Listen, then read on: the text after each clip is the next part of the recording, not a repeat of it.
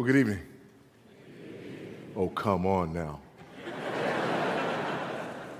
I bring you greetings from the Republic of Texas. And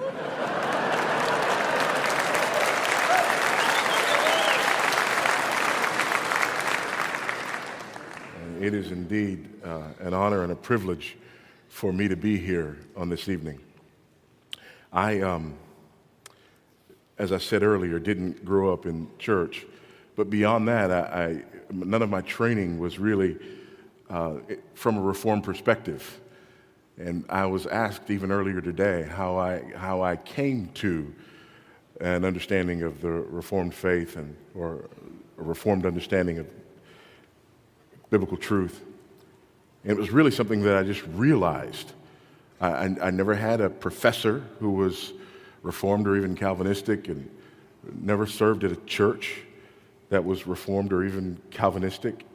It was really a matter of reading the scriptures and coming to understand these things, and then just grabbing a hold of some old dead guys.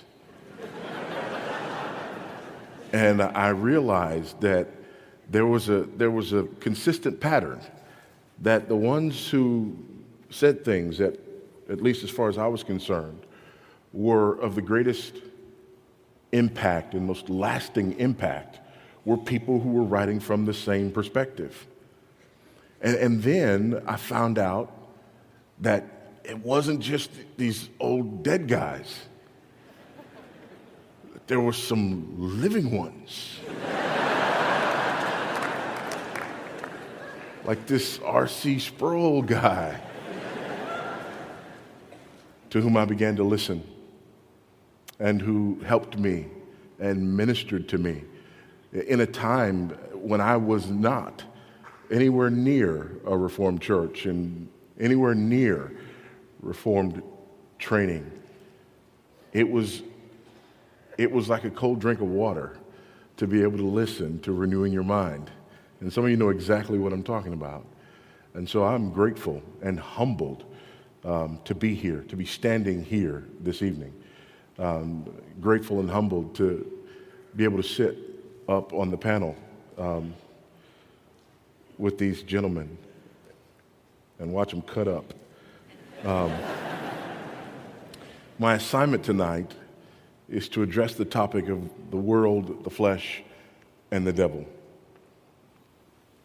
And I'm going to do that from the first paragraph here in Ephesians chapter 2, where we see all three of those things interacting with individuals. As we do this, and as I look at this, I'm reminded of a conversation that I had a few weeks ago. I was leading a group in Israel, and I met an Israeli guide. He wasn't our guide, but I met an Israeli guide. Our guide was a believer, and though we didn't see things exactly the same way, he was a brother in the Lord. This was a secular Jew who really was kind of new age more than anything else. And as we began to talk, he realized that I understood something about Judaism, I understood something about the Old Testament.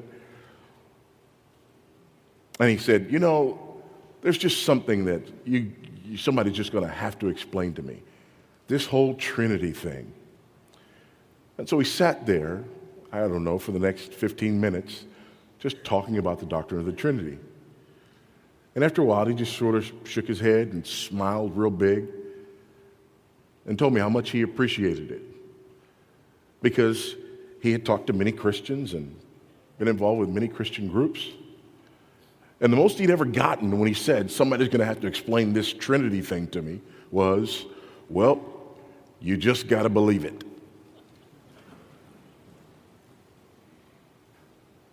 And that's kind of where we've come to. And it's unfortunate, because not only do we not even try to grasp or understand or explain the doctrine of the Trinity, but we don't even think in Trinitarian terms. And because we don't think in Trinitarian terms, our faith sort of becomes lopsided. And so we'll either be those who emphasize one person of the Trinity or another, and not understand the interrelated nature of the persons of the Trinity, the oneness of the Godhead, and the beauty of the oneness of the Godhead, and the richness that it brings to our understanding of our faith. Well, as I thought about this issue of the world, the flesh, and the devil, I realized that just like we tend to be lopsided when it comes to the Trinitarian nature of our faith, we also tend to be lopsided in terms of our understanding of these three influences. Some of us view the world as the only problem or the main problem. And as a result of that, we think that our greatest need is to somehow just get away from the world. We have this kind of Amish mentality. If we just don't touch the things of the world, if we just don't wear clothes like the world and drive the cars like the world and use the appliances of the world, then somehow that will make us safe. And then we are left with the flesh and the devil.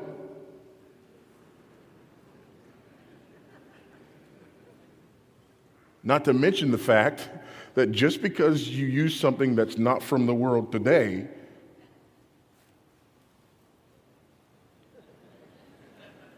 How many of y'all realize that the stuff that you use from the world yesterday was still from the world?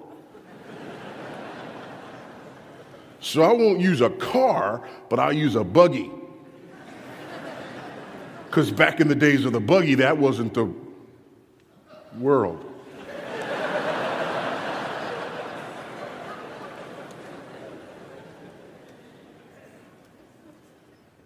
Then there are others. And we just concentrate on the devil, and everything's the devil. Flip Wilson theology. The devil made me do it. Okay?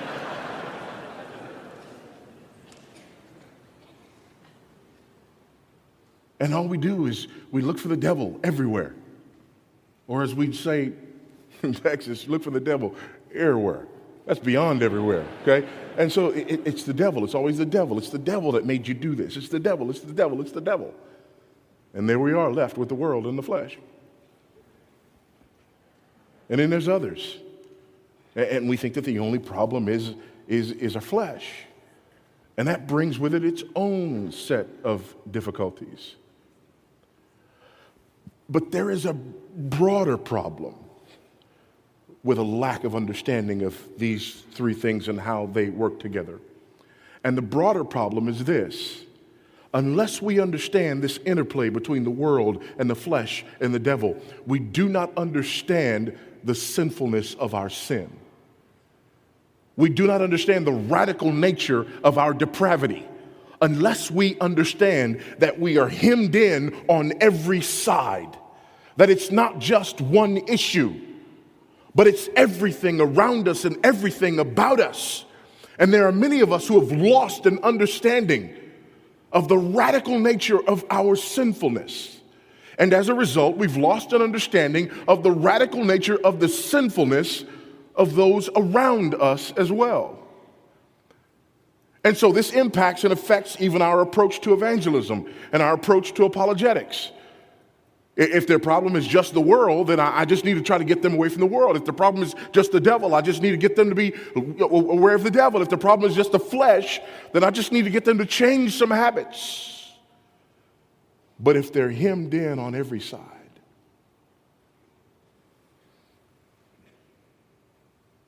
this also affects our understanding of the radical nature of our redemption. We don't have a full-orbed picture of what it means to be saved, what we're saved from, whom and what we're saved by. And so on both ends of that spectrum, it's important for us to grasp these truths. So if you will, join me here in Ephesians chapter 2, and let's look there at those first 10 verses. And you were dead. I just like to pause there. It's amazing how complicated people make that. in order to fit their theological systems. For some people, that means sick. For some people, that means you were terminally ill, really, really, really ill. For some, it means you were sinking in the ocean and about to drown. But my Bible says you were dead.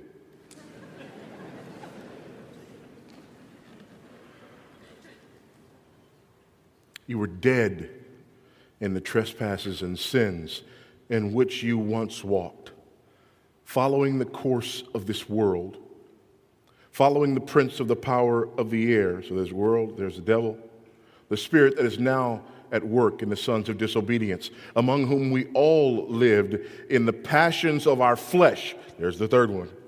Carrying out the desires of the body and the mind, and were by nature children of wrath like the rest of mankind, but God. I like to pause there too.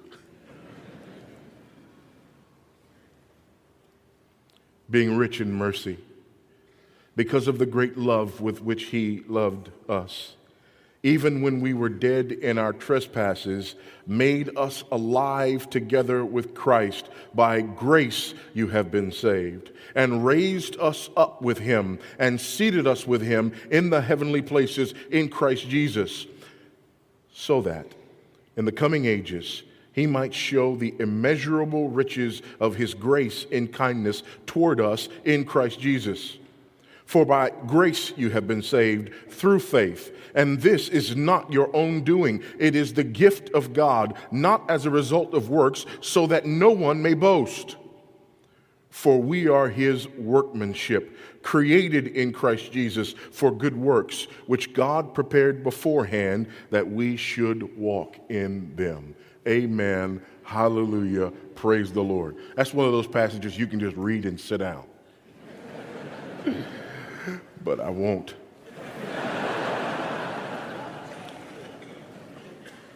In order to grasp this, I want to give you a couple of tools that will be helpful. First, I want to help you understand this letter that's divided in half, divided between the first half where we look at orthodoxy and the second half where we look at orthopraxy. The first half where we look at our calling and the second half where we look at our conduct. The first half where we look at indicatives and the second half where we look at imperatives. Divided right down the middle. And in order for us to know that this division has occurred, at the end of chapter 3 we have a doxology, and at the beginning of chapter 4 we have a therefore clause. We've ended one thing and we've begun another. And in this first half of the book, it is filled with these indicatives. It is filled with this picture of what God has done on our behalf through Christ and his person and work. And then when we get into the second half and we get into these imperatives, the indicatives don't just go away.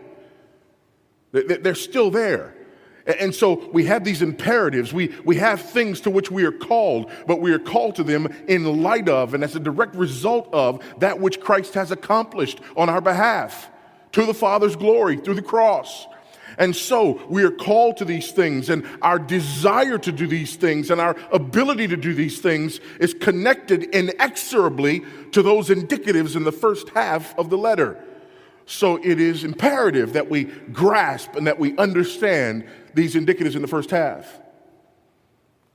And right in the middle of all of these indicatives in the first half, we have our paragraph. But before we get back to that, let me show you something about these indicatives in the first three chapters. The first three chapters all have their own sort of crescendo, and they all come to a close with what I like to call the arch indicatives of Ephesians.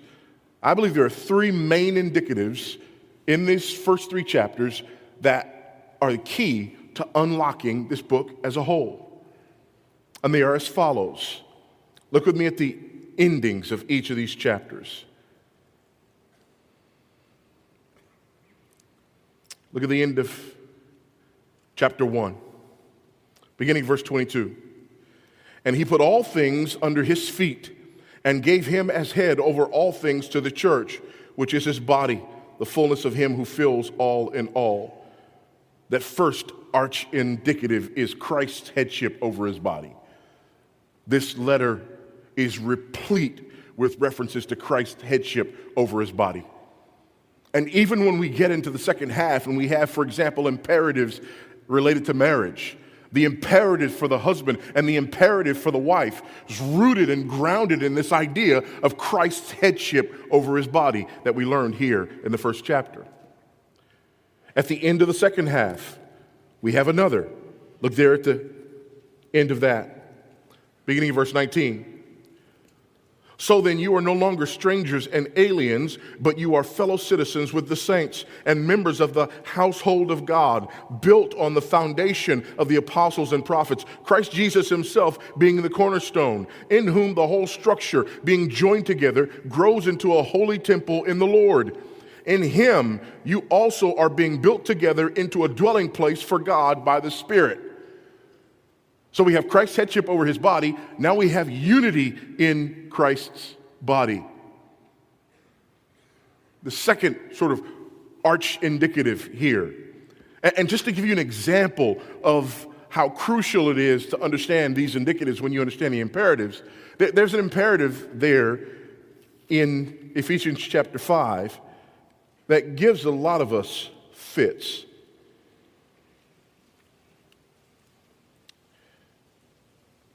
And it's in verse 30. Do not grieve the Holy Spirit by whom you were sealed for the day of redemption.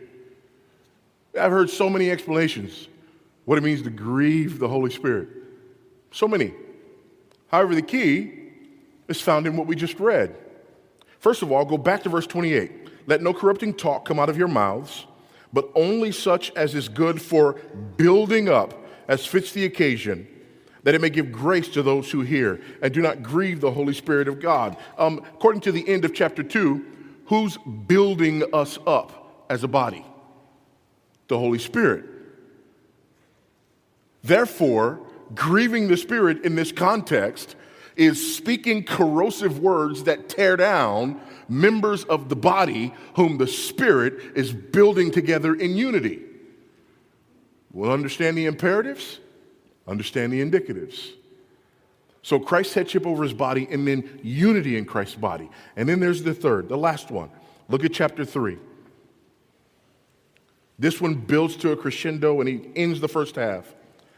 Now to him who is able to do far more abundantly than all that we ask or think, according to the power at work within us, to him be glory in the church and in Christ Jesus through all generations, forever and ever. Amen. There's the glory that the body gives to its head. So we have Christ's headship over his body, we have unity in Christ's body, and then we have the glory that the body gives to its head.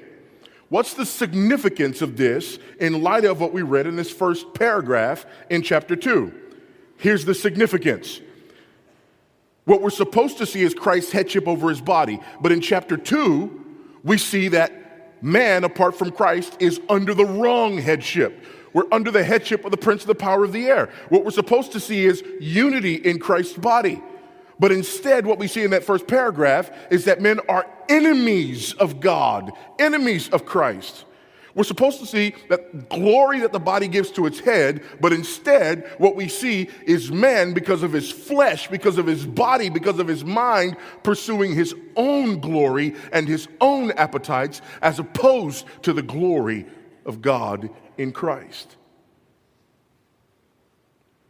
We have a problem, and it is significant.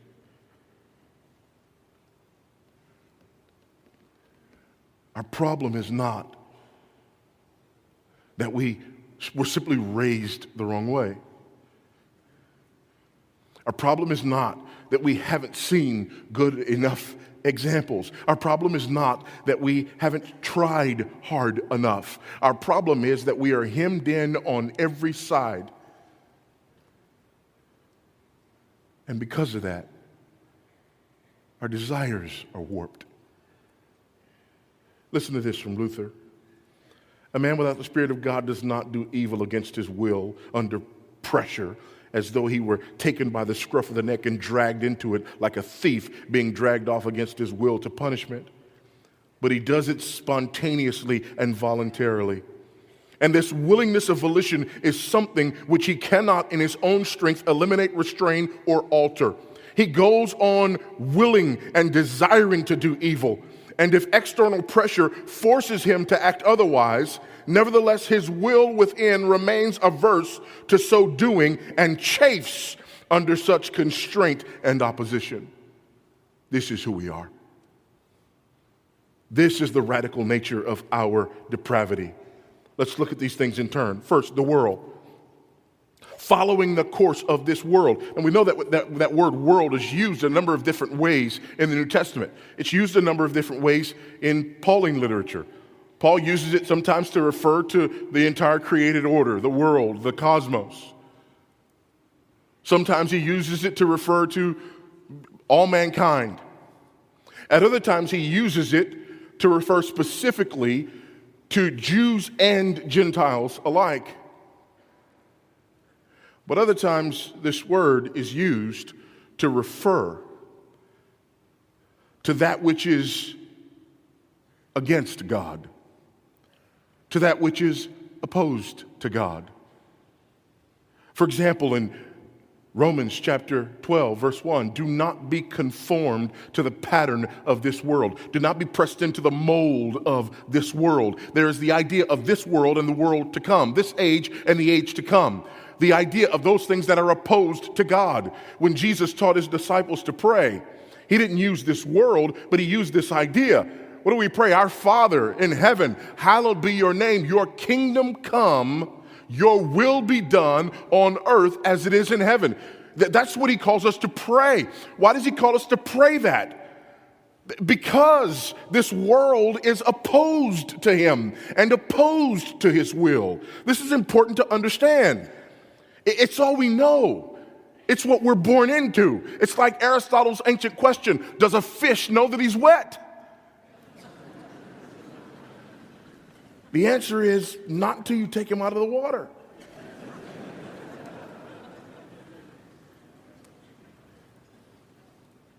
It's what we're born in. And it's all we know. So when you are apart from Christ, again, it's not just that you have bad habits. You're part of a world. You're part of a system that is opposed to God at every turn. However, it is subtle in that this world doesn't show open opposition to God. That would be too obvious.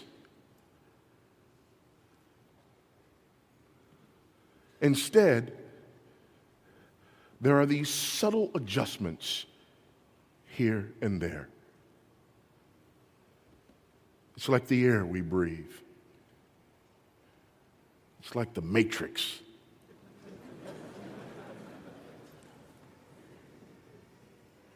And it's all we know.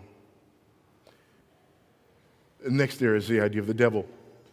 Not only are we in this world, not only are we in this system that is opposed to God, not only are we fully pressed into the mold of this system that is fully opposed to God, but there is also this influence, following the prince of the power of the air, the spirit that is now at work in the sons of disobedience. So, first of all, there is this system that is set up. This world to which we belong.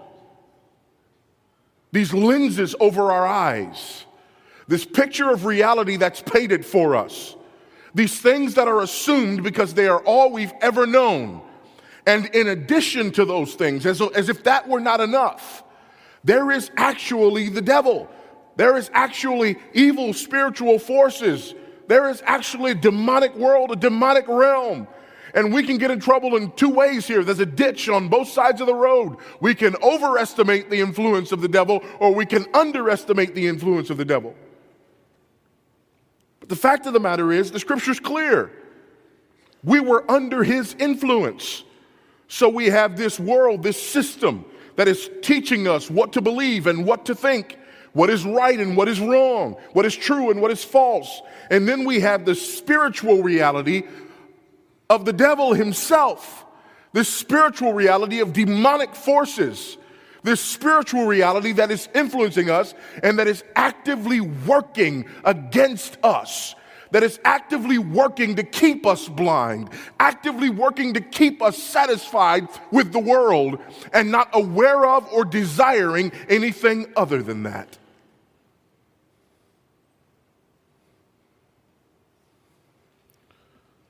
Lest you think you're just innocent in all this, among whom we all once lived, and the passions of our flesh, carrying out the desires of the body and of the mind, and were by nature children of wrath like the rest of mankind. There's two important things here. He brings this full circle when he refers to the rest of mankind. He's making a point there. The point there goes back to the world. And it is not as though the world is just sort of here in pockets here and there. It's the rest of mankind. And the people who are not under this influence are in the minority. There is a broad gate and there is a narrow gate. But before he says this, he makes reference to our flesh, to our own desires, to our bodies and our minds and what our bodies and our minds want. So here is why the world and the devil are so powerful. Because they give us exactly what we want.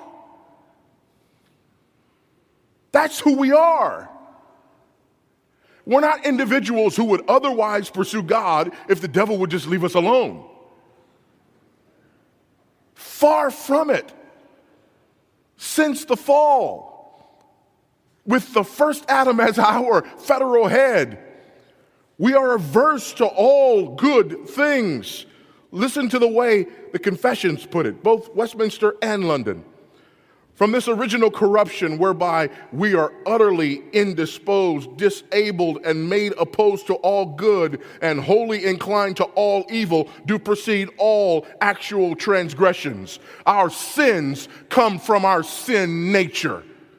It's who we are. It's what we want. It's what we desire. So don't think of it as though we come into this world and we're innocent and we're really looking for a way to find God and a way to please God, but all of a sudden this world says, no, don't do that. And the devil says, no, don't do that. Actually, no, that's not radical enough. That's not sinful enough. That's not who you were. Here's who you were before you came to Christ. You came with fleshly desires that were against God. You came with desires of your body and your mind that were alienated to God. You came with desires that were evil. And the devil and the world did not have to seek you out. You rested in them because they gave you exactly what you wanted.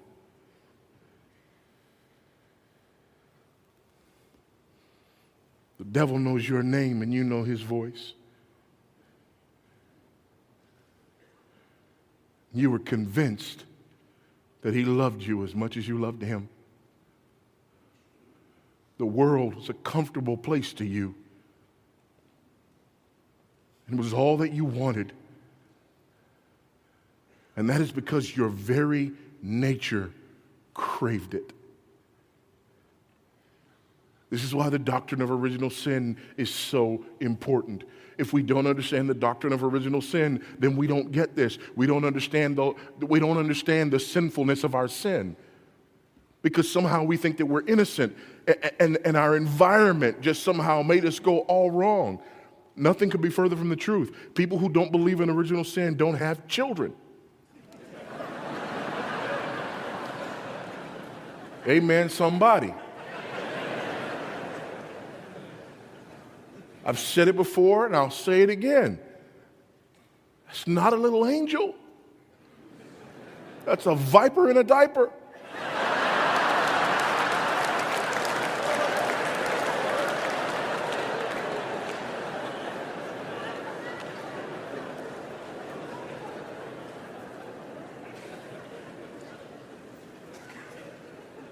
You come into this world, you can barely open your eyes. for months. You can barely hold up your head. You have to grab his head now. You can't sit up. You can't talk. You can't crawl. You can't walk. But you can let everybody know that you're running things.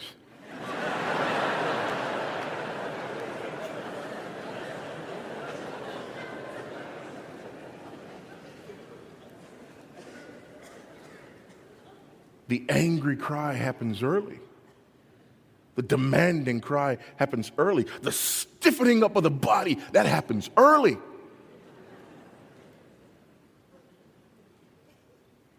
It's so cute. No, that ain't cute. One of the reasons God makes them so small is so that they won't kill you.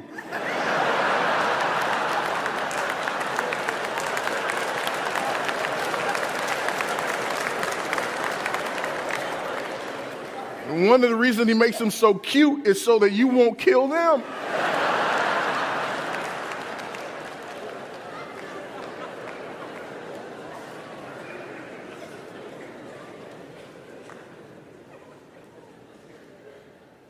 We are sinners.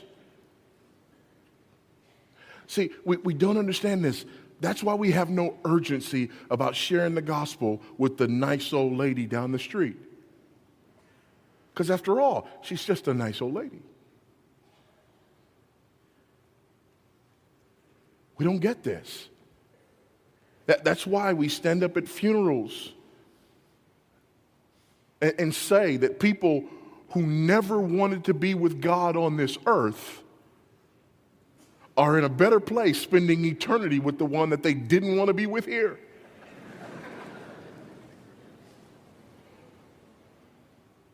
Because we don't get this. We don't understand this. And because we don't understand this, we don't understand how desperate we are for a radical redemption. Actually, because we don't understand this, we don't think we need to be saved. We actually just think we need to be helped. We don't think we need good news. We think we need good advice. We don't need the gospel. We just need 10 ways to have a happy life and 5 ways to reduce stress, because that's our problem. We don't believe this, and this is why we say, we hear preachers say it all the time. There's a guy down my way, down in Houston, Smiling Joel. Smiling Joel says, sinners don't need to be told they're sinners. They know they're sinners. No, they don't. They don't. They don't. They look at the guy on the news who hacks somebody up and they say, that's a sinner, not me. They don't sin, they make mistakes. You sin, but they don't. They make bad choices. They have bad patches. They have bad habits, but they're not sinners. They're not individuals who pursue their own fleshly desires at the expense of everyone and anything else, unless they can be helped in their fleshly desires. They're not sinners who are under the influence of this world because this world is giving them exactly what they want, which is not God. They're not sinners who are under the influence of the prince of the power of the air because they love the prince of the power of the air. They're just people who sometimes make mistakes. But the Bible says that they're children of wrath. And so were we. If you understand that you're a child of wrath, you understand that you don't need good advice. You need good news. Because there is no good news in this. This is all bad. There's no hope whatsoever. I'm dead. And I'm under the influence of this world that opposes God, and the prince of the power of the air who opposes God. And what's worse, my flesh, my body, my mind, they like it and they want it and they don't want God. and I'm an enemy of God, and I deserve God's wrath. By the way, here's a footnote, in case you were wondering, because so many people miss this one. Love to ask people, you know, even if you know you need to be saved, you know what you need to be saved from? God. Amen. You need to be saved from the wrath of God. This holy and righteous and just God. That's why we find verse 4. But God, being rich in mercy because of the great love with which He loved us, even when we were dead in our trespasses, made us alive together with Christ. By grace you've been saved. There's no room there. There's no room there. There's nothing there. There's nothing God saw in you. It's just not there. There's nothing in you that rose up above the rest. It's just not there. The answer is, but God, you're dead. I don't care how many times you've heard the illustration. You're sinking, you're drowning, you're about to go down for the last time, and God throws you the life preserver, but you got to grab it. Dead men don't grab.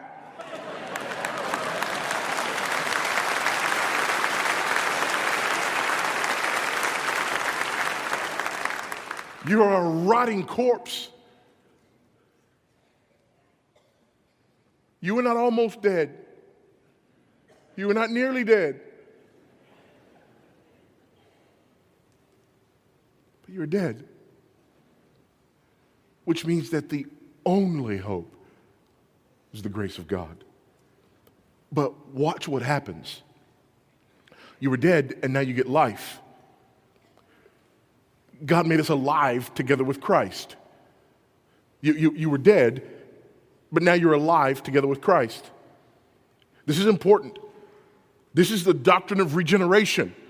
This is God making us alive. This is God making us born again. And no matter how many times we hear out there in popular evangelicalism that we sort of born ourselves again, you can no more born yourself again than you born yourself the first time. Being born again is an act of God. Being born again is a supernatural act. Being born again is something that you don't ask for, you don't have sense enough to ask for, you're dead. God does this, and it's by His grace that He does this, and it's for His glory that He does this. It is because of Christ that He does this, and it is by grace alone. We don't like this, nor do our Catholic friends. Listen to this, the Council of Trent. Session 6, Canon 9. If anyone says that by faith alone the sinner is justified, so as to mean that nothing else is required to cooperate in order to obtain the grace of justification, let him be anathema. Again, Session 6, Canon 11. If anyone says that men are justified either by the imputation of righteousness, of the righteousness of Christ alone, or by the remission of sins alone, to the exclusion of the grace and love that is poured forth in their hearts by the Holy Spirit and is inherent in them, or even that the grace by which we are justified is only the favor of God, let him be anathema. And finally, if anyone says that the guilt is remitted to every penitent sinner after the grace of justification has been received, and that the debt of eternal punishment is so blotted out that there remains no debt of temporal punishment to be discharged either in this world or in the next in purgatory before the entrance to the kingdom of heaven can be opened, let him be anathema. They do not preach the same gospel. But that's also what most evangelicals today believe.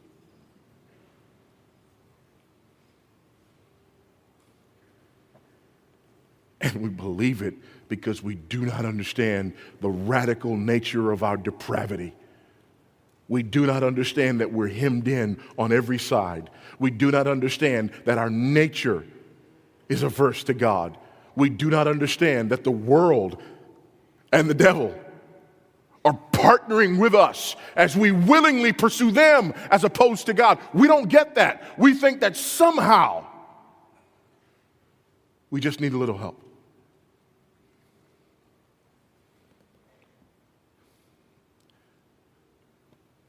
From dead to alive, from the course of this world to heavenly places.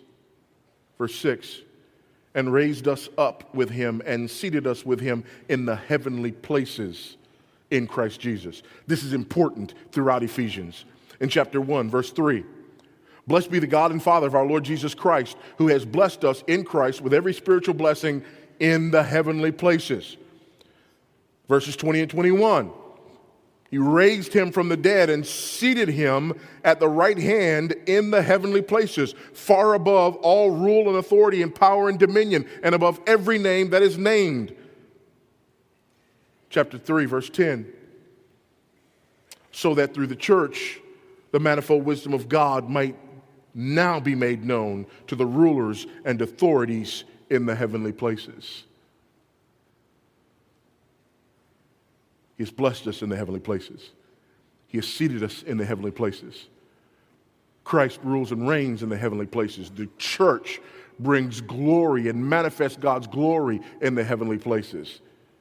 So who among us thinks that Ephesians chapter 6 and verse 12 is designed to make us fear the heavenly places? For we do not wrestle against flesh and blood, but against the rulers, against the authorities, against the cosmic powers over this present darkness, against the spiritual forces of evil in the heavenly places. It's interesting. We're wrestling against spiritual forces that are in the heavenly places. Somebody else is in the heavenly places.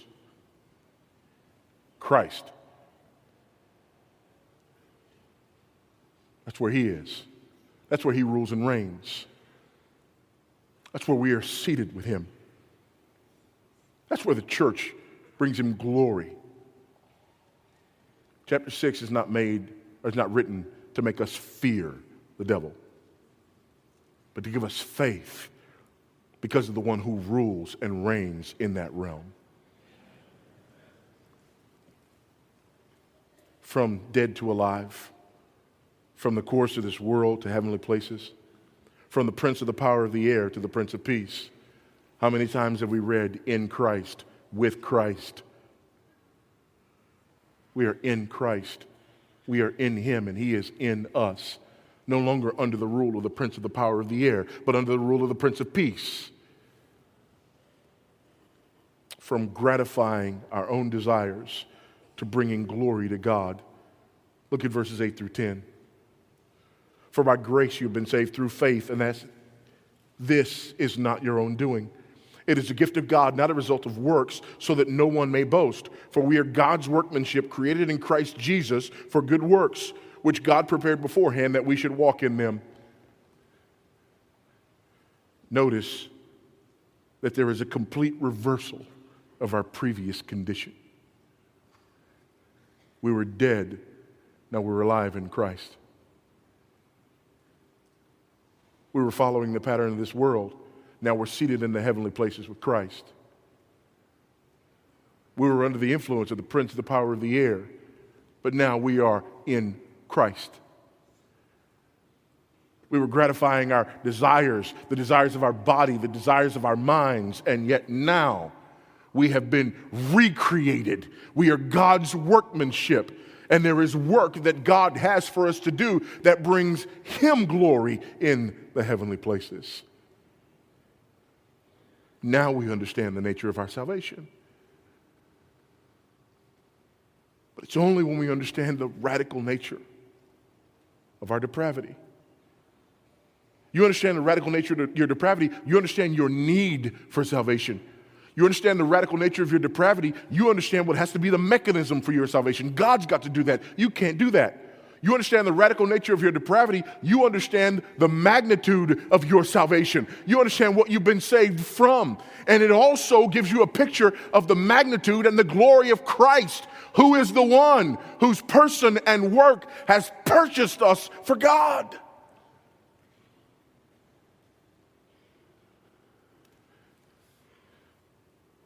And you also understand the need for us to preach the gospel. People don't need good advice. They need good news. You didn't need good advice.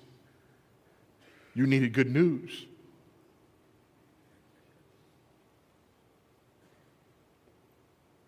Yeah, but what about the rest of that stuff? It covers it in the last 3 chapters. We get this incredibly practical application of the truths in the first 3 chapters, all throughout the second half. And it's so that we understand one thing, that in Christ we have all that we need. And yet, in chapter 6, we come back to the infamous spiritual warfare passage. Why? Don't miss this. I was dead, and I was living according to the pattern of this world. I was under the influence of the prince of the power of the air, and I loved it. I loved it because it was right in line with what my flesh desired, with what my body desired, with what my mind desired. It was all I knew. I was completely wrapped up in it. In fact, when I heard about Christianity, one of the responses to Christianity, and this is all of us, how do people respond to Christianity? You hear about Christianity and you chafe against the idea of rules. You chafe against the idea of your fun and your freedom being taken away. Why do you think we do that? Because that's what the world and the prince of the power of the air says to you. The prince of the power of the air says, hey, your flesh is really satisfied right now. Actually, it's not, which is why you got to continue to pursue more and more and more and more and more, but that's a whole nother sermon.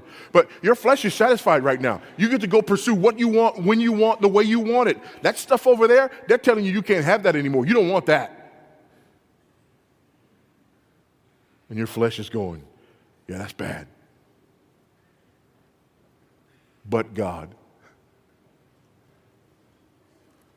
being rich in mercy, because of the great love with which he loved us, he opens our eyes and we see ourselves and we see the world and we see the devil.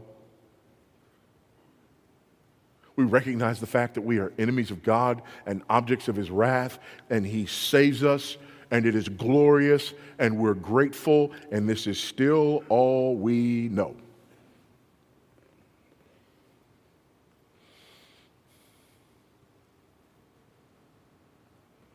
Which is why we need those ordinary means of grace. Which is why we need the body of Christ. Let me ask you something. The question came earlier. The person who says, I'm a Christian, but I don't need the church. Here's what that person is saying. That person is saying, I've lived in this world. My flesh has delighted in this world. I've been under the prince of the power of the air. I loved him, and I believe that he loved me. And it was the only thing that I knew, and I pursued it with every fiber of my being. Now my eyes have been opened, and I see this, and I'm saved, and I'm grateful, but I'll be okay staying right here among the rest of those who are objects of wrath. I don't need to be conformed or be transformed by the renewing of my mind. I'll just stay here and continue to be conformed to this pattern, and I'll be okay.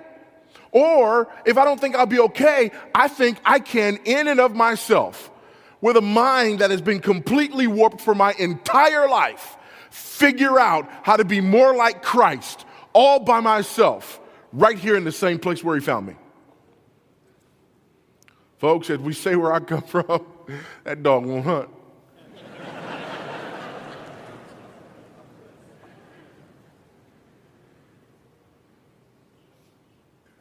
This is why we have desperate need of the ordinary means of grace. This is why we need to read the scriptures. You don't know what you don't know. You don't know how messed up you are. You really don't. And I have people who ask me sometimes, they ask me, how, you know, the way you grew up and where you grew up and what you experienced and what you went through, and you turned out okay. You know what? First of all, I'm not okay. Secondly, if you think I am, it's because you're not okay.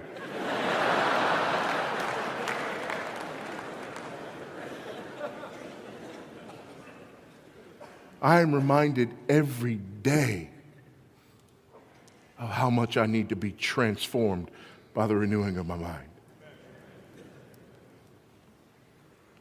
Every day. You know what I love? I love old, bent over, slow walking, gray-headed, walking with Jesus for a long time saints who look at you in their own way and smile and tell you about what they just learned. That just blesses me. I look at a person who's 80, 85, 90 years old, and they're still learning. God is still opening up his truth to them. And I look from this side and say, do you realize how much more there is to gain? Which means I'm not there.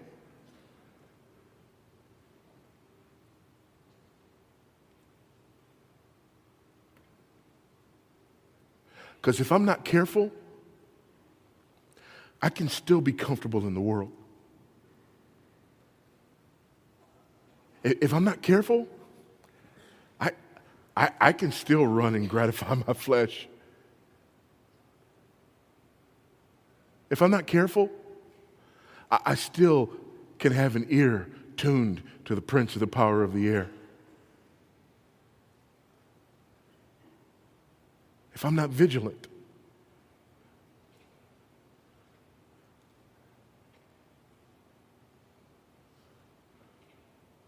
So I love those ordinary means of grace. Prayer, scriptures, preaching of the word, the ordinances, the fellowship of the saints, singing those great songs of the faith and having them ring in my ears and remind me again and again and again of those things that I am so apt to forget.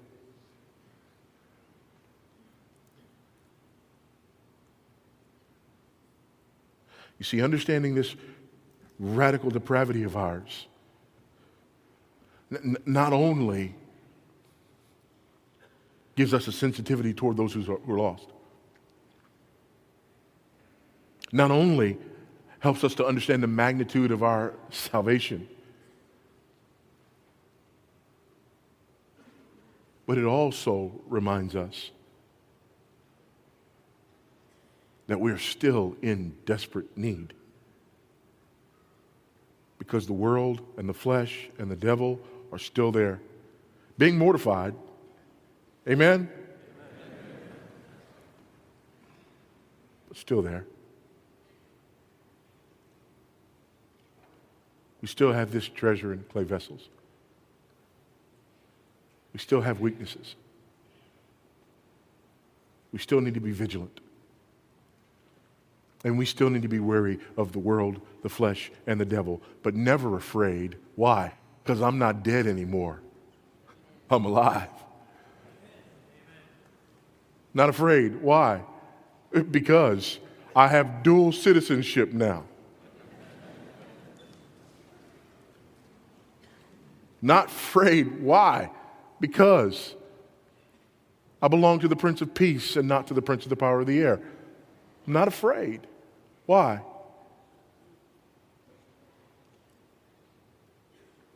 Because he's in even my flesh is being redeemed. Not there yet. Better today than yesterday, and better tomorrow than today, by God's grace and with his help. Let's pray.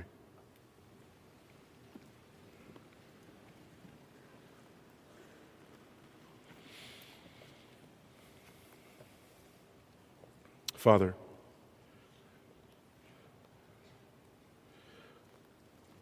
we confess to you our great need. We confess to you that because of the world and the flesh and the devil, that we war constantly. We confess to you that we still remember the pattern, that we still remember the voice, and that we still struggle with the desires. And yet we confess to you that we know that that is not who we are, because we've been made alive together with Christ, because we've been seated with him in the heavenly places, because our allegiance has changed from the prince of the power of the air to the Prince of Peace.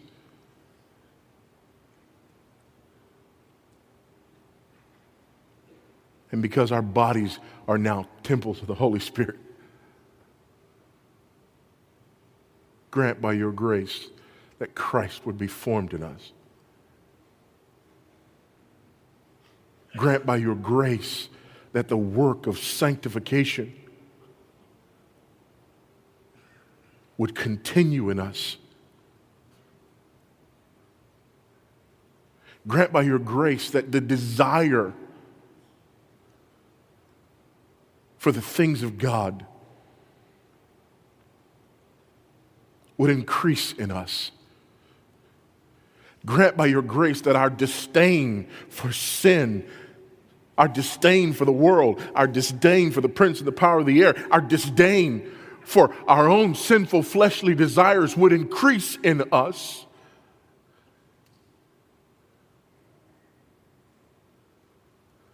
That our sin would be mortified and that Christ would be glorified.